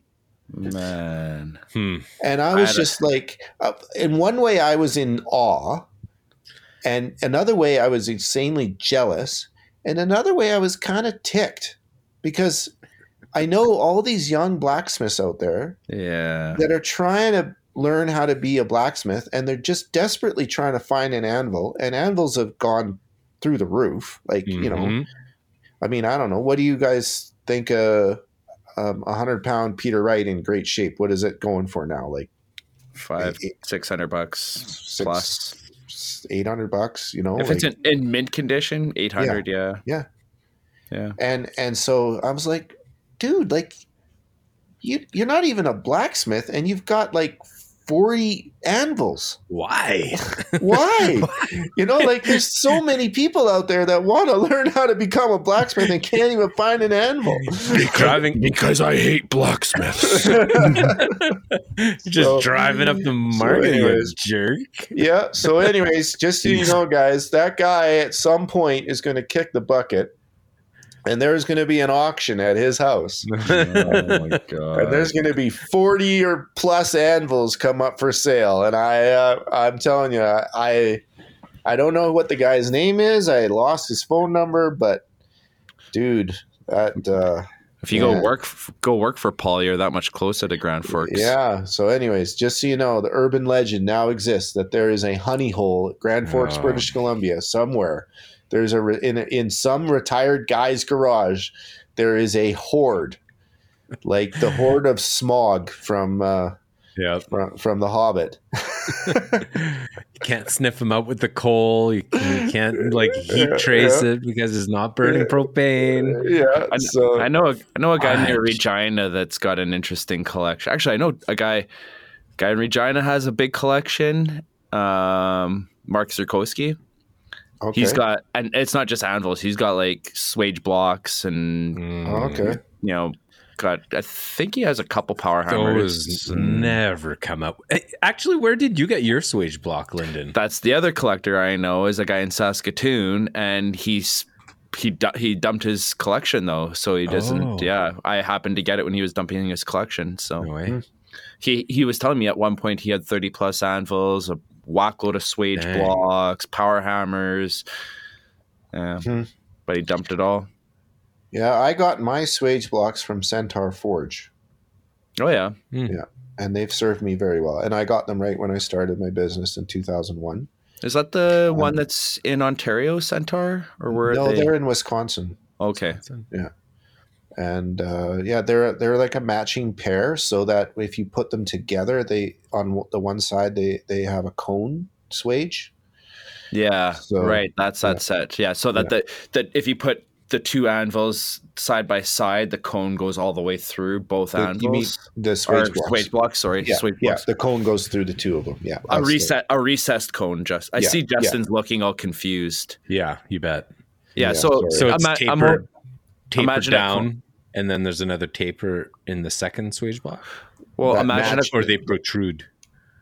No, just imagine if you had two swage blocks laying side by side, flat, and the cone is a point on the one, and then it fans out, and then as it gets to the second swage block, the cone continues at the same trajectory.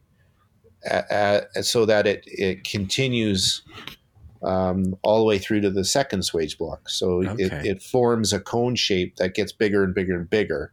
Yeah. Oh, okay. So you could take a cone mandrel. You could take like a cone mandrel and lay it on top of it. Yeah. Interesting. So, and a cone mandrel is actually one tool that I don't have. Is it a tool you want? You know, I had one at Fort Steele and I almost never used it. That's something I've heard a lot from a lot of people, is it's not really that used of a tool. Some people seem to really want one, but then they kind of like, So what happened is that wheelwrights used to use them a lot in the old days, because when they put the bands around the hubs, the wagon wheel hubs, they put them on there in an angle. They're at a very slight angle. Okay. And the cone does it for you. Is there a reason why they're angled? It keeps them on there tighter, longer. Okay. Like a wedge. Yeah, it's kind of like a wedge shape. Yeah. Interesting. Right, is it intermission? I got my ale here. Oh, ginger ale. Yeah. Canada Dry. Hey. The shout out we got this week on with the Workfort podcast. That was freaking rad, dude, man. He's said it a few times before that he enjoys our show, man. But wow, the love, hey? Yeah, that one. I don't know why that one, when I heard it today, it was just unexpected. I was working on some knives and listening to it, and I was like, oh, he's mentioning the Working Hands podcast. That's cool. That's a good podcast. I like it too. And then Forge Side Chat, and I was like, what? As if he's like shouting us out again. I was we are not paying him for this. It's like the advertisement's awesome. I'm loving it. Was great. I loved it. I loved hearing that. So actually, speaking of shout outs, okay, fine. Do I've got my shout out for this week. I've got several of them actually, but I'll start with Dustin Lowen. So on the last podcast, I was talking about making serrations and needing a different grinder to do the serrations. He reached out to me saying that he had built a jig to hang on to his, the heck is that little router, like a hand router, a Dremel. So it's a jig that hangs onto the Dremel, and he uses that to create his serrations in his blades. And I was like, all right, well, I just saved couple grand on a grinder. Awesome. Still on a grinder, but whatever. So I really appreciated that. Steve Griot, he reached out to me, just messaged me saying hi, enjoying the podcast, and had a good chat with him about power hammers. And there was someone else from Australia. I don't recall who it was, but he reached out too. So if you're listening, thank you. But the other shout outs that I have are the people that bought stickers, Lyndon. Oh, sweet. Yeah. Yeah. Do you know who bought stickers this week? Well, you were telling me a list before. Have you added to that? Or is there more? Or? We have Mark DeGeorge, Christopher Green, Chris Rowan, Tyler Dyes, Steven Ducharme, Kevin Charbonneau, Nick Tobin, Chris Dixon, Dustin Lowen, and Mark Lebas. Nice. Yeah. So we sold a butt ton of stickers. I forget who it was exactly. Wait. Someone bought 5 stickers. Someone bought 3 stickers. What exactly is a butt ton? A butt ton? Yeah. Because like that's like. Do you measure that in bananas?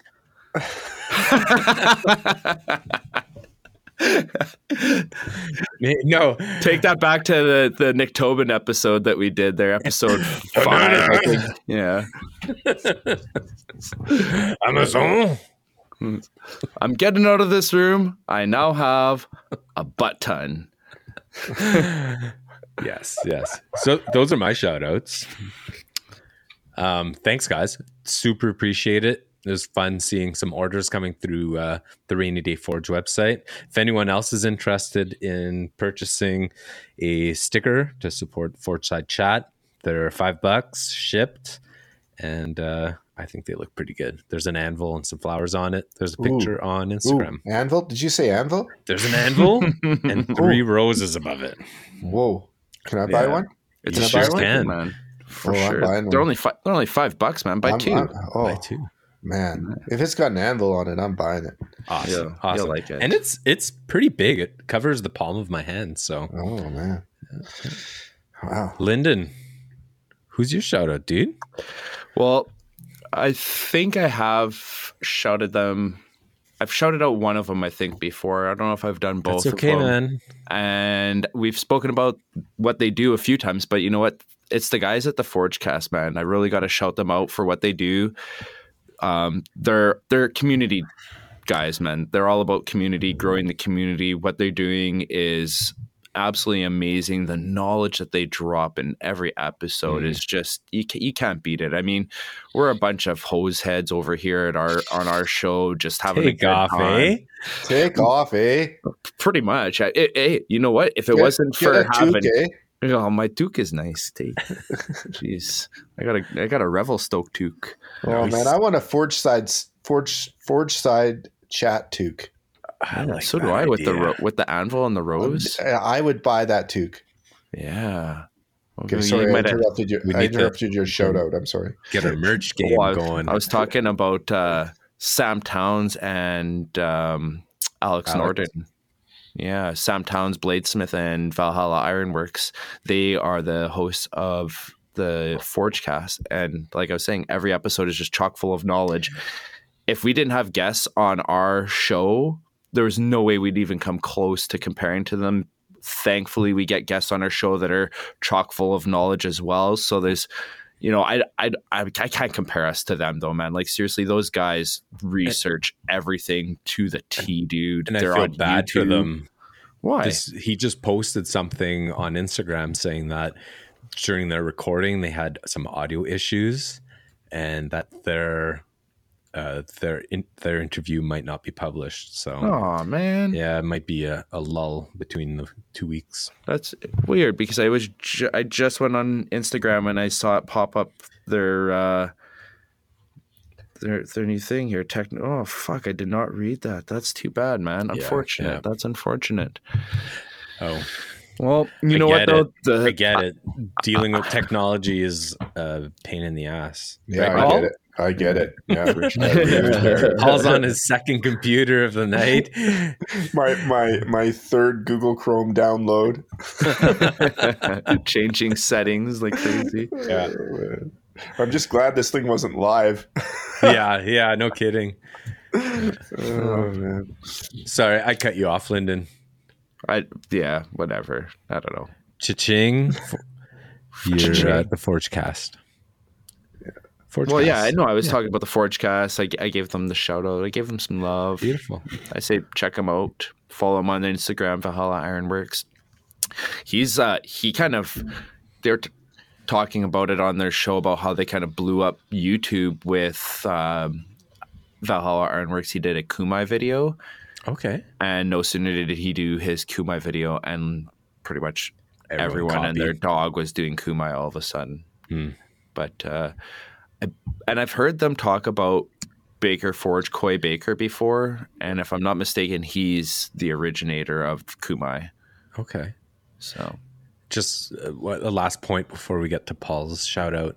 There's also this week someone published an image of a blade similar to Kumai, but the line in it was like a deep red, and the process was not explained. It was in a doctored photo, which is what we were told anyway.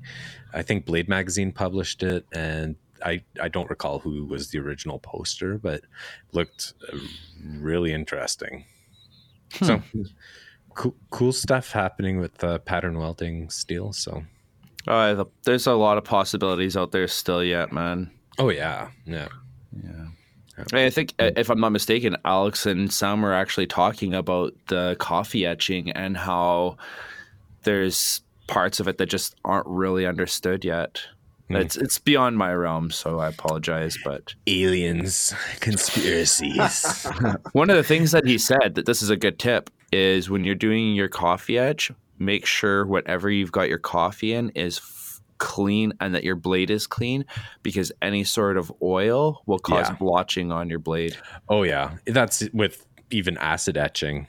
You need to make sure it's really clean, otherwise the acid won't touch the steel. Cool. Like I did that this week. I was buffing a blade. I worked on a little paring knife, W2, and I wanted to get the hamon really popping, and pop. I was trying a bunch of different stuff, going to the buffer and hand sanding and stuff, but going from the buffer, I left a little bit of the buffing compound. You could see the blotches on it, so definitely got to clean it up.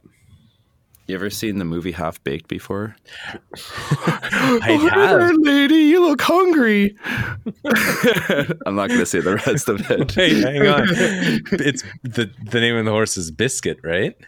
That's right. That's right. That's like my favorite part in the whole movie. I know. What does he feed the horse? Popcorn. Is it popcorn? Yeah. You can't feed the horse popcorn. He's allergic to popcorn. But he calls the horse something else. Not biscuit. Muffin? No, it's something that sounds like biscuit. Shit, I'm going to have to watch that show this week. Oh. We'll talk about it next episode. I kind of want to watch it again, to be honest, too, man. We should get together. Come over DVD. This weekend. So do I, man. Let's, yeah. I'll dust off the B and we'll head on to the med shop and we'll have a great time. I don't know what your B is, but... You don't know what the B is? Yeah. Well, you're not getting the D, you're getting the B. I'll tell you that much. You're going to dust off your bum? No. I don't know what you're talking about. The be hizzle nizzle, man. Jeez. Did you understand that, Paul? No. Welcome to Forge Side Chat. Yeah, sorry. But it was funny. That's why you were laughing, hey? Yeah, that's funny. You know what? Enough about me. Who's your shout out, Paul? Who you want to give love? I want to give a big shout out to my old apprentice, Timothy Dick, who is in Abbotsford, British Columbia, YouTuber. Nice. And he Love is his channel. Still forging ahead, even though he survived the Great Flood. Yeah, that was crazy. Yeah, he got lucky.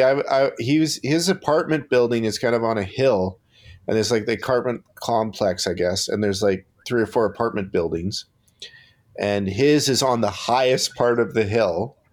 And I was FaceTiming with him, and you could see the water came right up to where his parking lot is, and the lower parking lot. You could just barely see the roof of the cars under the water.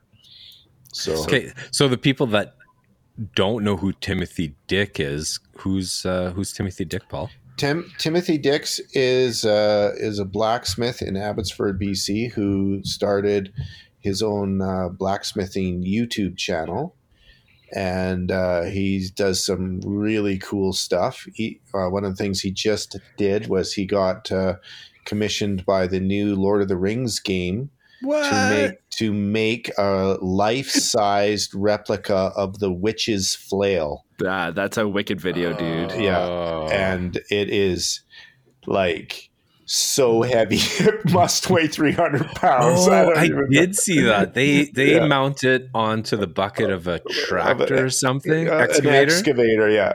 And they drive that thing into a car. Yeah, yeah. And then they test it. So there's one whole video on how they made it. And then there's another whole video on them just destroying stuff with it, which is pretty funny. They strapped a flat screen TV to the roof of a car and then drove the car into it, and then just took the flat screen TV right off the roof of the car. So it's pretty awesome. So Tim is just killing it out there, and he's just a great guy, a super hard worker, and So that's my shout out, Tim Dick. Keep forging ahead, buddy. Nice, awesome. May the forge be with you. Nice. And he's documenting a lot of his work. Everything, pretty much. Yeah. He doesn't hide stuff either. Like if he makes mistakes, he lets people know his mistakes, man. Yeah. And then he's like, "Whoo, that was bad." That was one of his. That's one of his lines. "Whoo, that was bad." One of my favorite videos of him was doing the fusion welding on the lathe. That was cool. Yeah. Very cool, man. Yeah. So, yeah. Oh, and he dives into all sorts of stuff. Like he had an electrical problem with, what was it, his mill? I think he had an electrical problem. So he was tearing apart his mill, trying to figure out the electrical problem on there. And and he also got a pneumatic upsetter, an upsetting tool. Interesting. And he repurposed it into a slitter for axe heads. Oh, and it is cool. Amazing. Yeah, he's pumping out axes like crazy, isn't he? Yeah. So he just can punch the hole through the axe head with this pneumatics upsetter tool. Yeah, pretty cool. Damn. Pretty cool stuff. One smart, blow type smart thing. Smart guy. Holy crap, smart. Yeah, way smart. That's way smarter than me. And it's young too, right? Yeah, he started apprenticing with me when he was 18. So sweet. Yeah, so he's I don't know how old he is now. It's maybe like 27, 28 now, I think. So looks about right. Yeah. Yeah. So he just started a family. Yeah, he's got a young family, and it's doing good. So shout out to Timothy Dick. Nice. So for the listeners, go check out his YouTube channel. It is entertaining and well filmed, and the guy's a hoot too. It's good. Click the little bell, and he's a real hoot. Announced when a new video comes out as well. So don't just follow. Click that little bell. And he's got tons of energy when he's doing his videos. So never a dull moment. He's almost. I would say he's the Canadian Alex Steele. Honestly, his videos. It's pretty good stuff. So very, very, yeah, for sure. Yeah, for sure. Check them out. Well, no, okay, yeah, for sure. For sure. Take off, eh? Yeah. Take off. There's way too many hosers on this show. Where's my hose head dog at, eh? Yeah. Breaking up a little beer. Only one of us has got a Budski going on. I know. I've taken it easy on that. It easy there, Budski. You probably tell too. My demeanor on the show isn't as gnarly as it normally would be. Oh man, a little tame. Tamed her down. Yeah. Tame the cat. That's okay. She prefers when you lick the cat, but whatever. Yeah. Justin. Justin. Writing that down to edit it out is what's going on. Yeah. Oh, come on. You've said that before. I've edited it out. But no, I'm taking that out. Maybe it'll stay. No. Maybe it'll stay. Taking it out. Well, this needs to be published tomorrow morning. No, don't take it out. Don't. Not yet. Now it's really coming out. Now it's staying. They reinforced it with a funny thing. Justin just doesn't want to edit. He's like, wait a minute. It's Friday night. Come on, guys. Oh, man. Oh. Well, boys, it's been 2 hours. We started about half an hour in because you hit the record button. Well, maybe not half an hour. Actually, I can tell you 13 minutes in. Okay. It's an hour 47. Yeah. That's decent. Let's wrap it up and take it to the after show. Okay.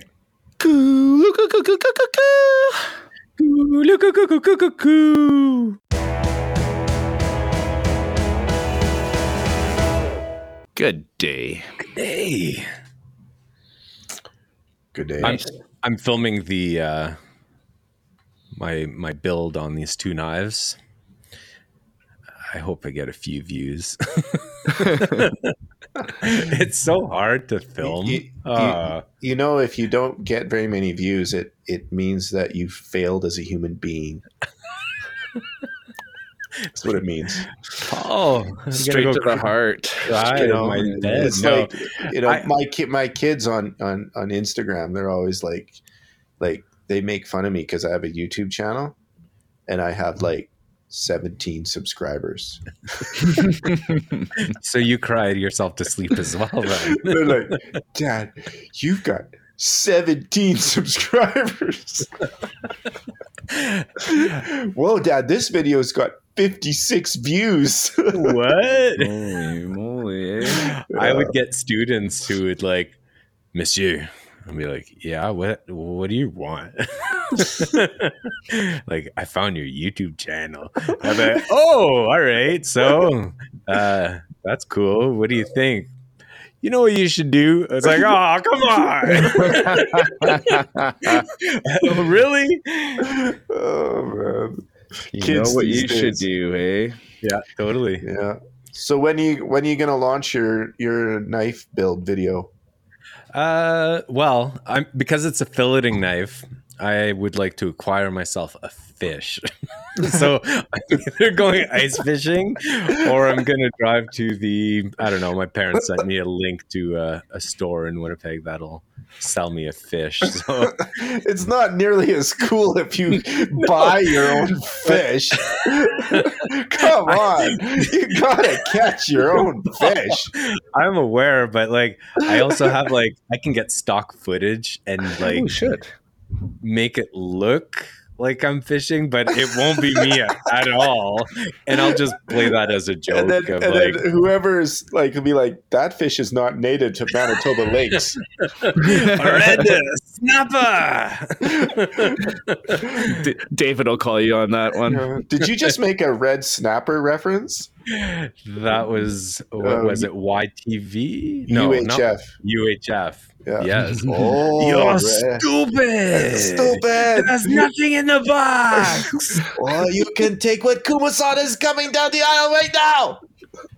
Oh, no. What's in the box, Kuma-san? Yes. My favorite part is where he goes, oh, Weeva. Delicious. Very tasty. I just watched that show. It was on TV, and I watched it with my son, who's 14. And he was like, Dad, this is the dumbest thing I've ever seen in my life. This is so cringe. I'm like, that's why it's funny, because it's dumb. It's supposed to be dumb. Everyone knows it's dumb. The people making it know it's dumb. Everybody knows it's dumb. That's why it's funny. Is it Weird Al's only film? Yeah, it's Weird Al's only film. Sad. I'm glad, actually. You he's like George, just do the joke and walk away. yeah. But that's where Kramer got his start, eh? Yeah. Kramer from Seinfeld. Actually, there's a movie. It that might be a start, but he also acted in some horror flick as well, and he kind of steals the show because he's a goofball in that as well. So yeah. Have you? I guess you haven't seen that movie, Lyndon. You know what? I think I have, but I totally do not remember it whatsoever, dude. Okay, no, I don't remember seeing Kramer in a horror movie. So. I haven't seen it either. I was watching a YouTube channel. I run a YouTube group on Facebook for Winnipeg. It's highly unsuccessful, but another reason why I cry myself to sleep. But one of the members, he runs a retro horror movie review channel, and I check it out every now and then. Oh man, yeah. So your fillet knife is almost done. Yeah. I'm ready for putting handles on. So I have one that I'm going to put, I think, Bocote.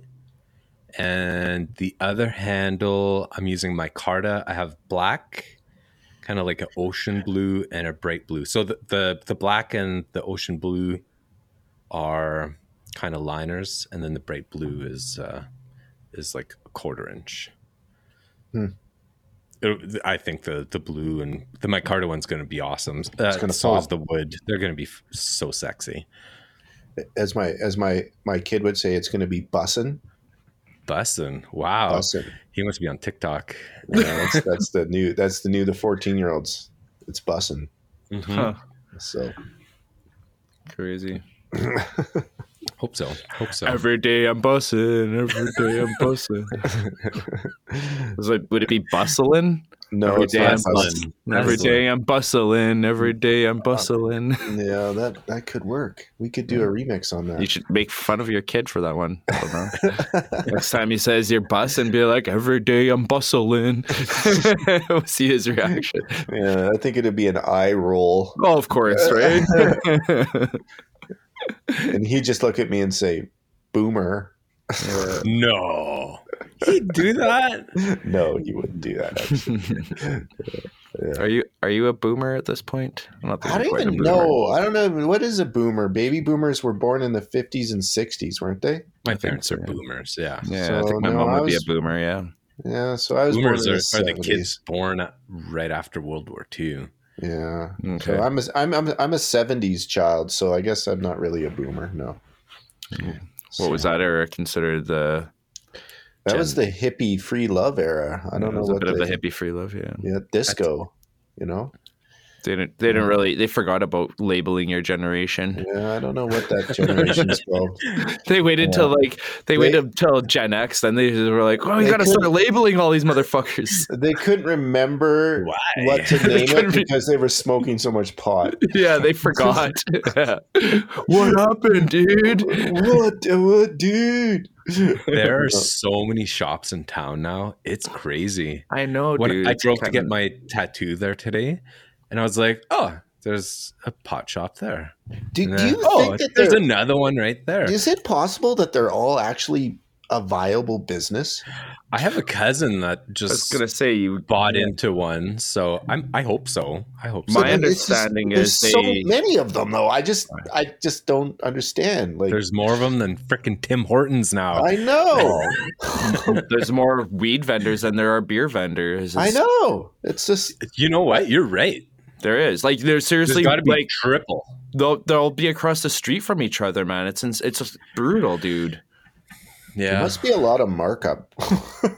Well, it's a plant. I'll put it to you. Plant a seed and grow it. I'll put it to you this way. Yeah. On a commercial level, they can very easily grow grams for under $1. Wow. Yeah. Like, it's the possibility is very easily there in a commercial level if they're doing it using aeroponics and they've got the proper lighting and everything like that for sure. Mm-hmm. So, and then they're selling it at $10 a gram. So look at that markup. Yeah.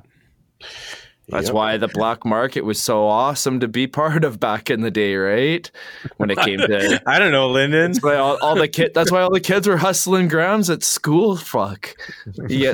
How many freaking high school... Like, how many... Like, I didn't have a huge exposure to it growing up where I grew up, being up north in a small town.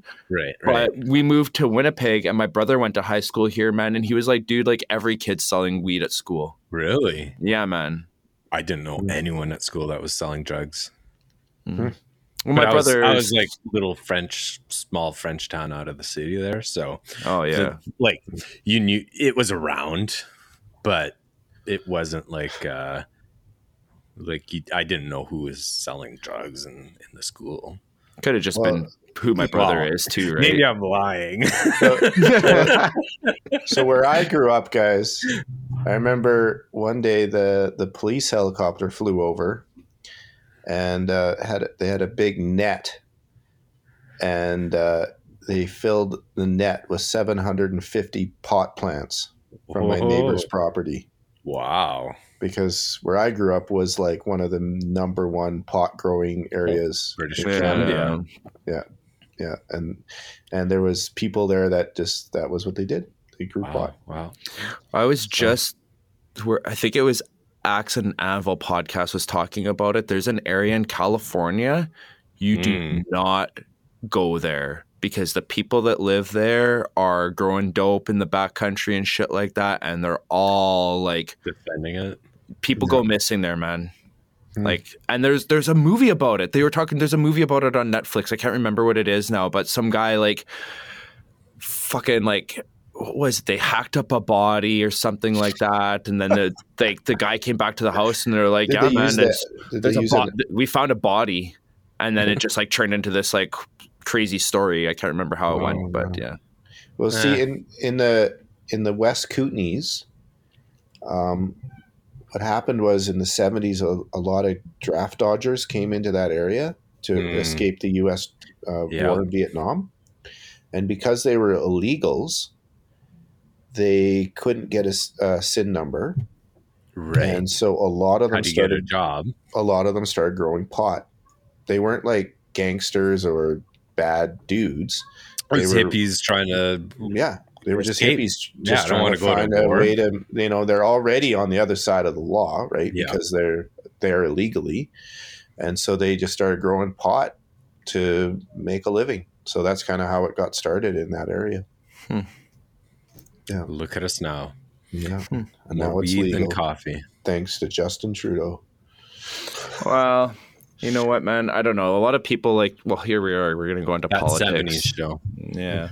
No, you know what, though, man? When it comes to politics, dude, people like to point fingers at, oh, the prime minister did this, the prime minister did that. It's not, doesn't come down to one person, right? Yeah. But he was the guy, he was the first guy who was like, the first politician who said, you know what, maybe it's not, maybe not a bad thing to legalize this, you know? Well, you think of all the people that are in jail for selling or growing, trying to satisfy the market that existed. Yeah. And now it's businesses that are doing it and paying taxes. I see the benefits of it. Yeah. And the guys that were doing it illegally, I don't know. My perspective was gangs. Yeah, guns, gangs, Hells Angels. Yeah, you know, and it's illegal. Yeah, and the pot industry now is far safer than it was before, because people were smoking pot anyways, right? So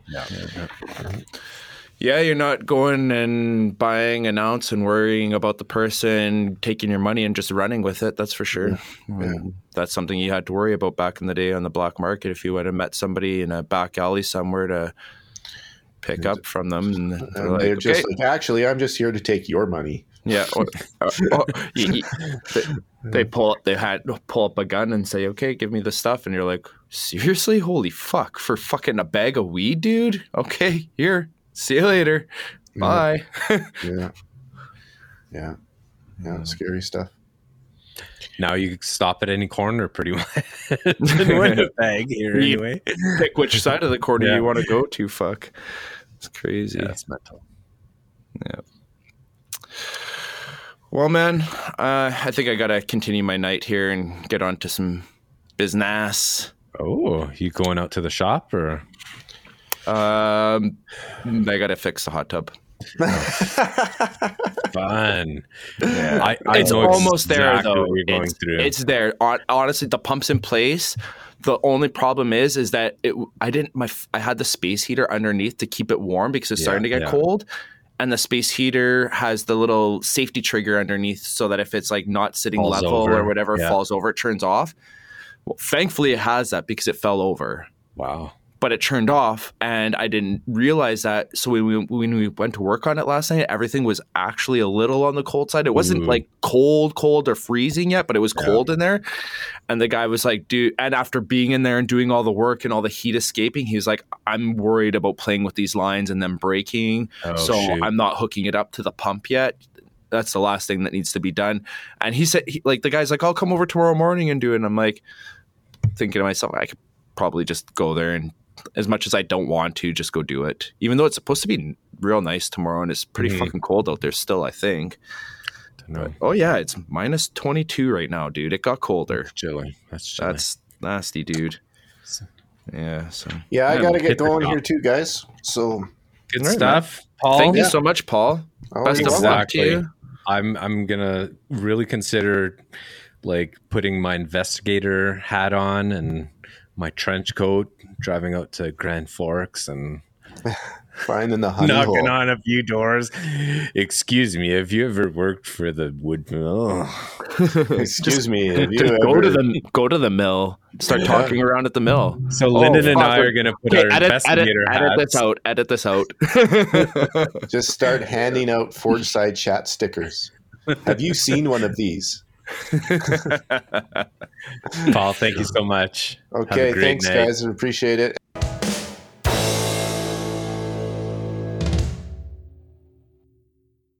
You didn't have your toque right, man. My toque is off. Okay, Hoser. Okay, that was a good call. Okay. Okay, eh?